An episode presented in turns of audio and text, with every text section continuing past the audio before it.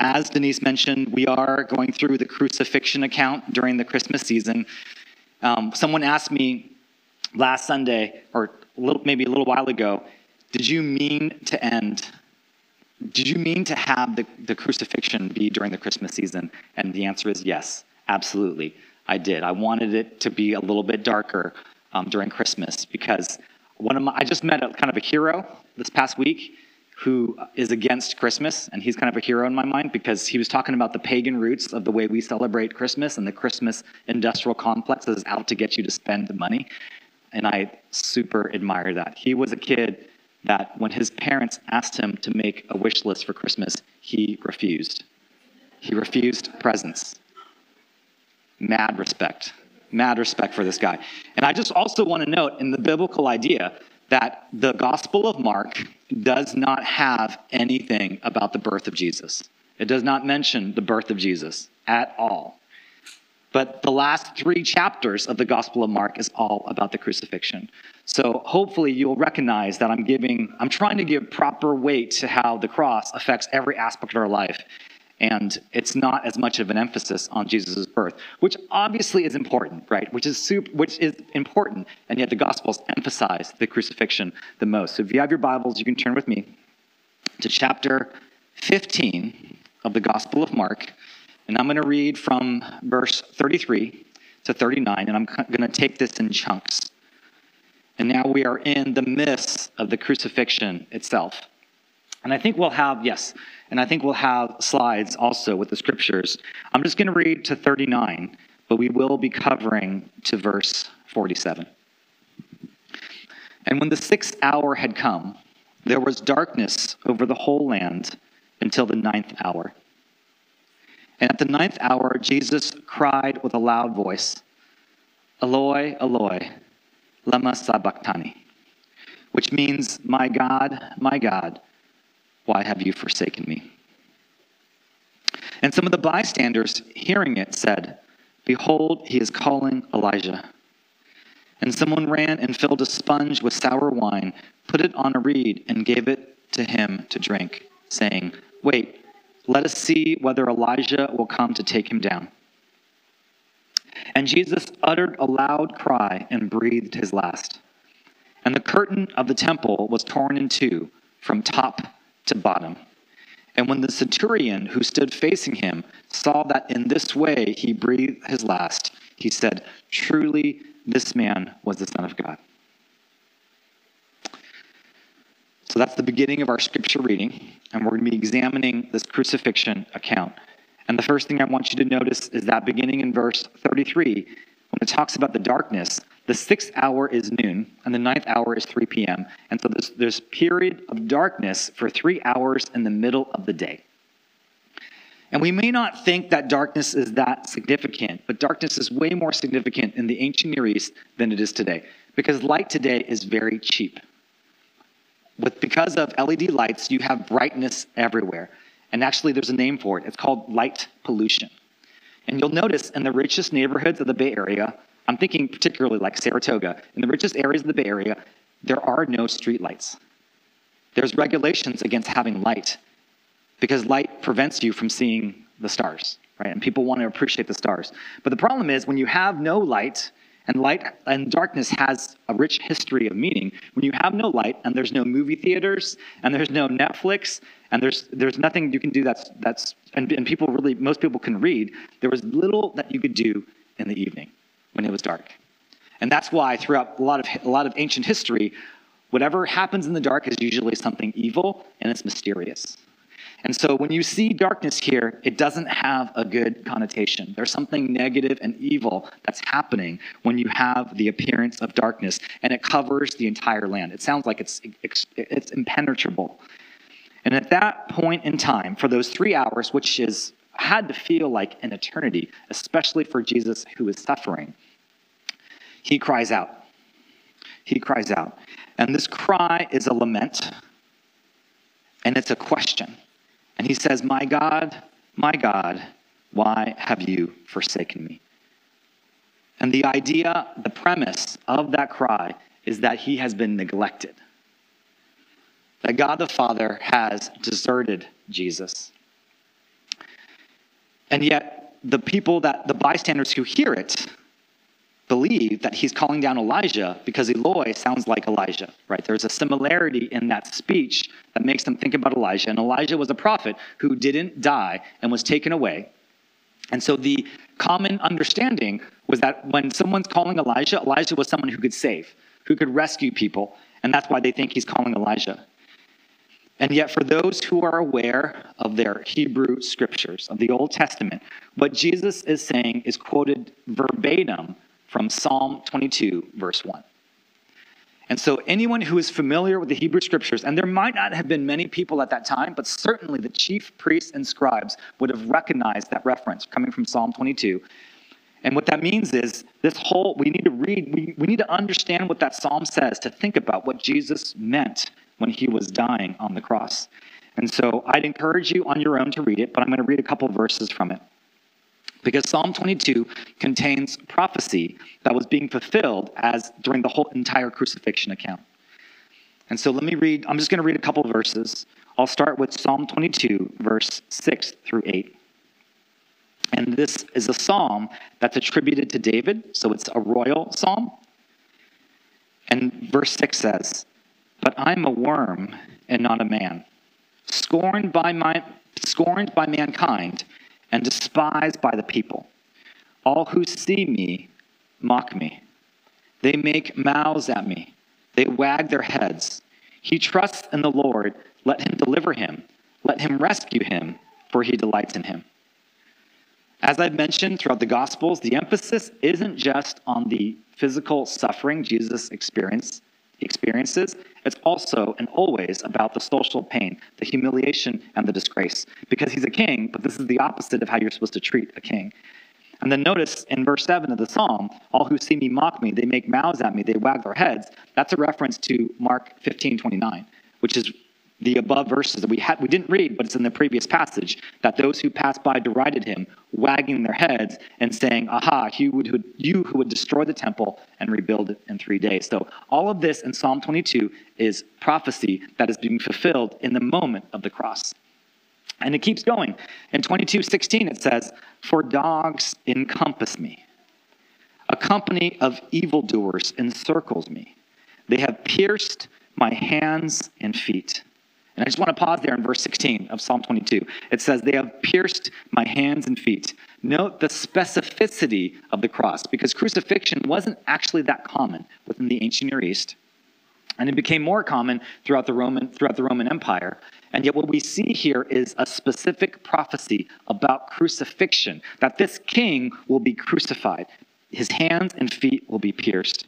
Verse 17, I can count all my bones. They stare and gloat over me. Verse 18, they divide my garments among them, and for my clothing they cast lots. Again, a prophecy that is fulfilled in the crucifixion account.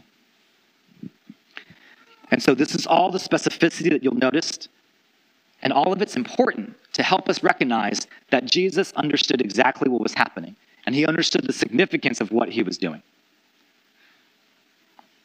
And so this is a specific type of king, a crucified king whose reign is eternal. And as Denise was talking about how the cross informs everything we do, what I want to propose is that this darkness that Jesus experiences is actually a normative aspect of our brokenness, of our lives. Denise asked you to do an assessment of the, of the role work plays in your life. And for me, as I mentioned, I checked every box. And the way that this world is structured, the way God has allowed this world to operate, is that darkness happens to expose idols in our life. Darkness happens to expose how wretched and how broken and how we trust in things other than Himself.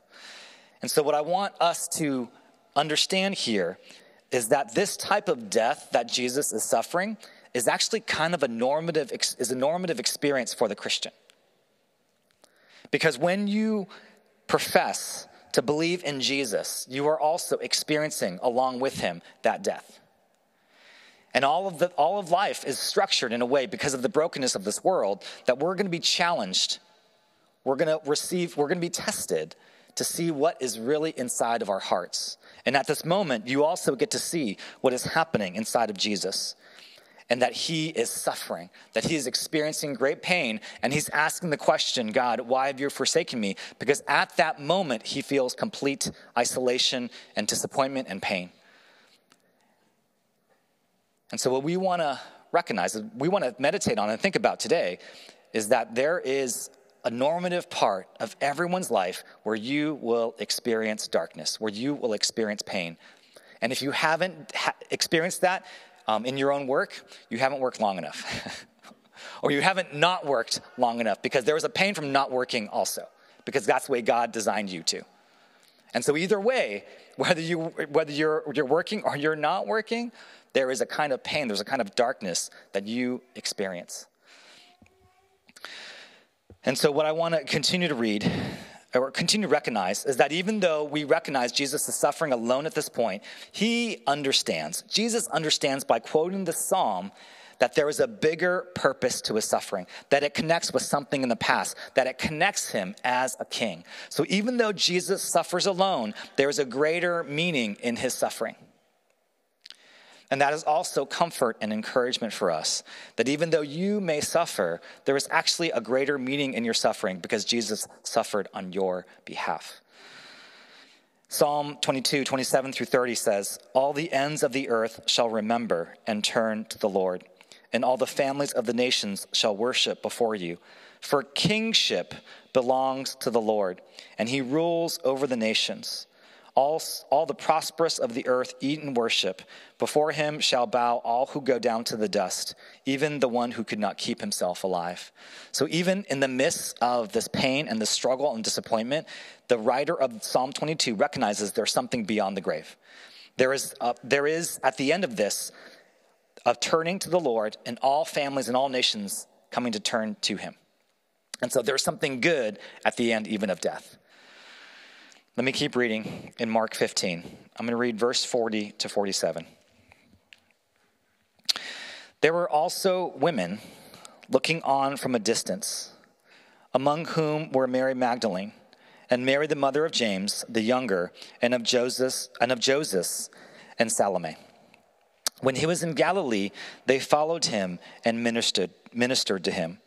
And there were also many other women who came up with him to Jerusalem. And when evening had come, since it was the day of preparation, that is, the day before the Sabbath, Joseph of Arimathea, a respected member of the council, who was also himself looking for the kingdom of God, took courage and went to Pilate and asked for the body of Jesus. Pilate was surprised to hear that he should have already died. And summoning the centurion, he asked him whether he was already dead. And when he learned from the centurion that he was dead, he granted the corpse to Joseph. And Joseph brought a linen shroud, and taking him down, wrapped him in the linen shroud, and laid him in a tomb that had been cut out of the rock. And he rolled a stone against the entrance of the tomb. Mary Magdalene and Mary, the mother of Joseph, Joseph, saw where he was laid. So I want you to notice that there's three groups of people. Actually, we're mentioning three, three groups of people in this text. The first is so then they're all unlikely people. At the end of at the end of the section, the previous section, that's in verse 39, you have the centurion, a Roman centurion who is watching. Like his job is to is basically to call the time of death. That's the Roman centurion's job. And as he is watching Jesus and he sees the way Jesus breathes his last, and it sounds like there is a dignity in the way Jesus dies. And we don't know that for certain, but that's the appearance of it because it, he saw that in this way he breathed this last. And the Roman centurion says, and notice no one else says it. No one else does it. Not even any Jews say this, but it says, truly, this man was the Son of God. And so, this unlikely person, this Gentile, this Roman centurion, recognizes in the darkness the courage of Jesus. And it takes courage for, this, for the centurion to be able to say this. And then you have the second group in this section, in verse 40. You have women who are watching from a distance. And notice that all the men who were on Jesus' side are gone. The men are done. You have Judas the betrayer. You have the disciples discerning him. You have Peter, part of Jesus' inner circle, who denies Jesus three times. And the men are gone. And the only ones who are part of Jesus' disciple group are the women. And these are ones who have been with him for a long time and they're mentioned by name. And I think that's important because oftentimes Christianity is viewed as oppressing women. And yet, in this moment, it's the women that are left. And this women who are heroic in watching Jesus and being able to stand this pain and still be next to him and still be around him. And so they demonstrate courage in the midst of this darkness. The other, the other aspect that's important, and that the, and that the women uh, witnessed this, is women were considered unreliable witnesses in the ancient Near East.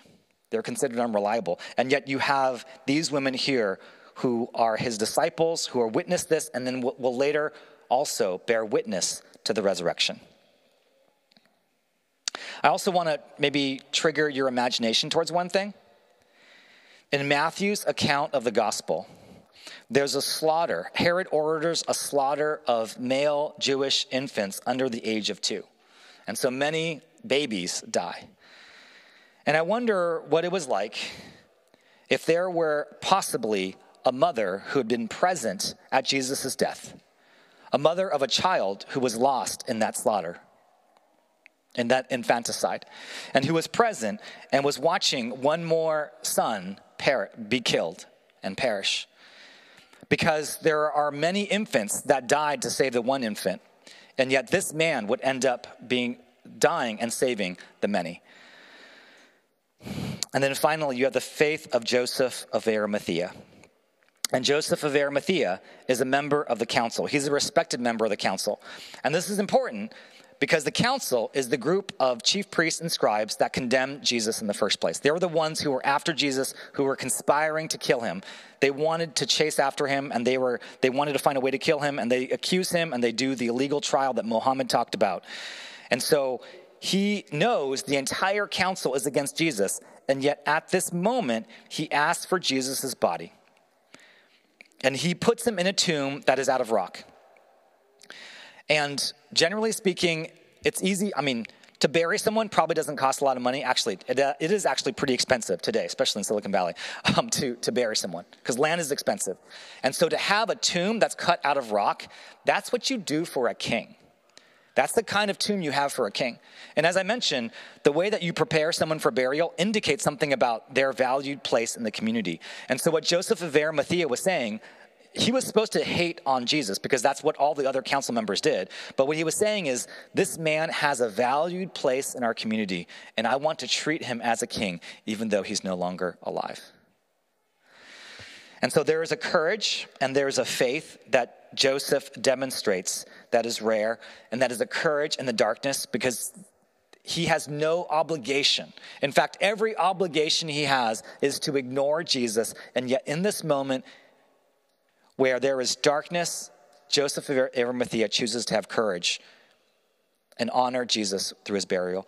So there's something that even though Jesus is dead, there is something about the kingdom of God even in his death. And so this is where I want to close with my last point that courage in darkness is about faith. And I want to go back to, I want to think about how this applies to us. Denise referenced a sermon from a couple weeks ago about Jesus in the Garden of Gethsemane and how he falls to the ground and he falls apart. And you'll notice there's also a falling apart here with Jesus on the cross where he says, My God, my God, why have you forsaken me? And so there's a lot of talk today. There's a buzzword that we use that you hear often in our popular culture called vulnerability. Vulnerability. And I would say I'm a great supporter of vulnerability especially since Jesus is vulnerable as he's on the cross and he's crying out to God the Father that he's been forsaken. So I think vulnerability is tremendously important. And yet, what I want you to notice is that Jesus is vulnerable, but he's also, and he's also obedient. He isn't crying out and whining and then running away from the cross. He cries out as he's suffering and he's breathing his last breath. So, vulnerability is important in the context of obedience. Vulnerability is important in the context of obedience. So, you can say vulnerability in the context of strength. That if you're gonna be, if you're gonna be falling apart, you need to do it when you're obeying, when you're doing something that's good. Now, you may ask the question well, that's great, Fred. That's great. Uh, I'll do my best to fall apart when I'm doing something good. Maybe that'll be the acceptable you know, time for me to do it. But what, what if the rest of us, not like Jesus, want to fall apart before or after disobeying? You know, something significant is going to happen and we want to fall apart. Well, Jesus also has that moment. And it is in the Garden of Gethsemane where he falls apart. Literally, he falls on the ground. But you'll notice he does that at a very, in a very specific point with his inner circle. He falls apart in front of Peter, James, and John. And so, if you're gonna fall apart, if you're gonna have vulnerability, do it with your inner circle, okay? Do it with your inner circle. And why do I say that? Because I've noticed, with again, um, among people, maybe not people in our church, but definitely in my, in my years of ministry, people who um, will go on social media and post some of their deepest, darkest secrets and kind of their emo ness, right? Um, and let the whole world see, and they just fall apart publicly. And I'm not, I don't, I want to be careful. I want to be careful how I say this. I don't want to say that I'm totally against it. I just think if you're to fall apart, do it with the people that you trust and who know you and who can care for you at that moment.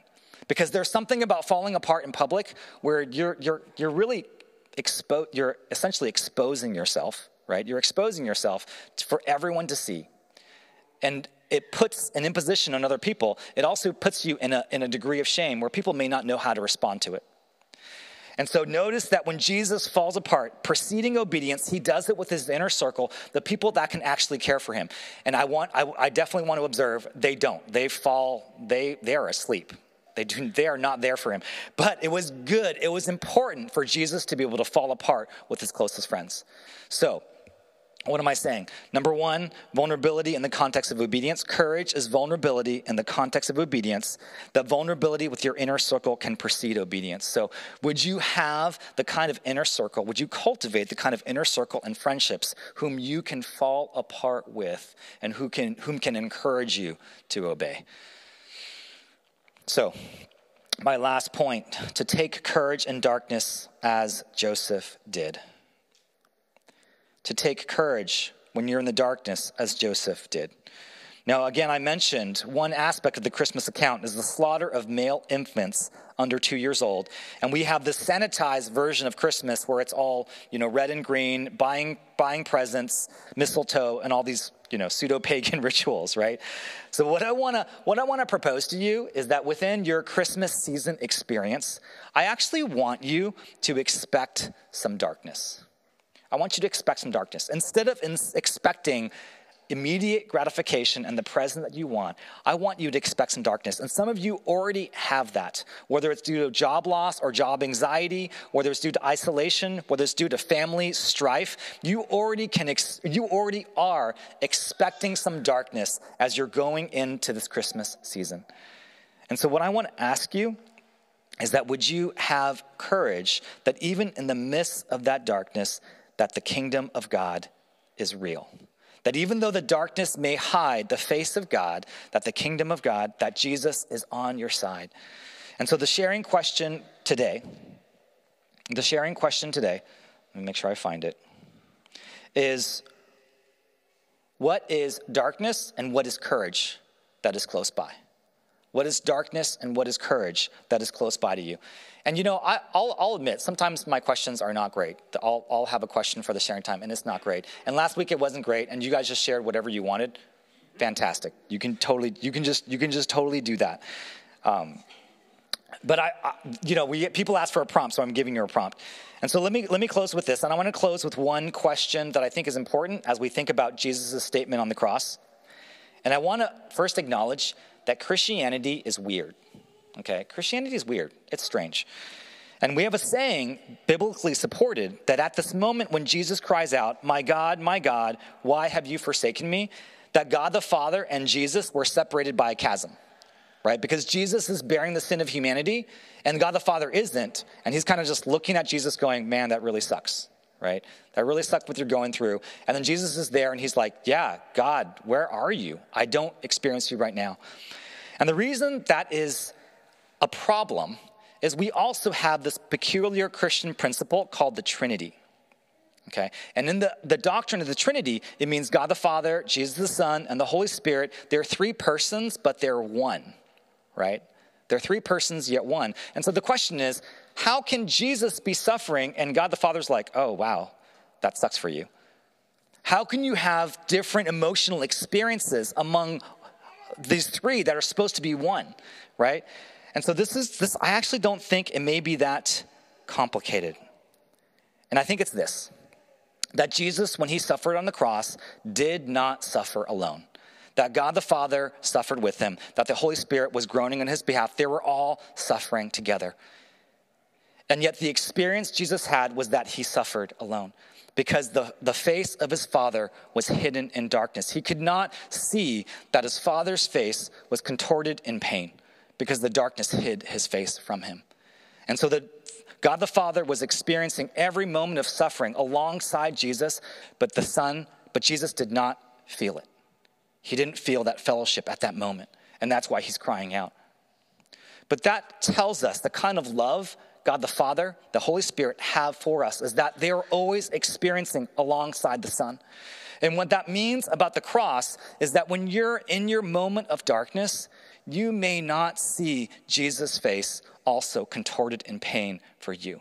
Because, because if the cross is real, if the cross is true, it means you do not suffer alone. There is one who joins with you in the suffering and one who sees on the other side. So you can have courage in the midst of the darkness.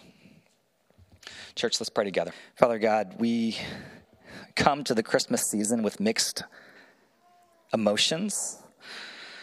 On one hand, we know it is meant to be a time of joy and celebration and mistletoe and Hallmark movies and Mariah Carey's All I Want for Christmas Is You. And yet, Lord, on the other side, alongside those expectations, there is disappointment and loss and anxiety and loneliness and shame.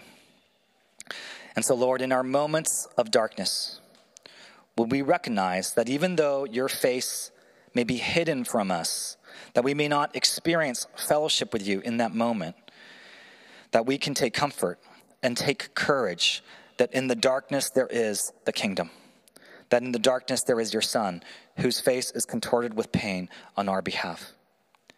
Thank you for what he's accomplished for us. We pray this in your name. Amen.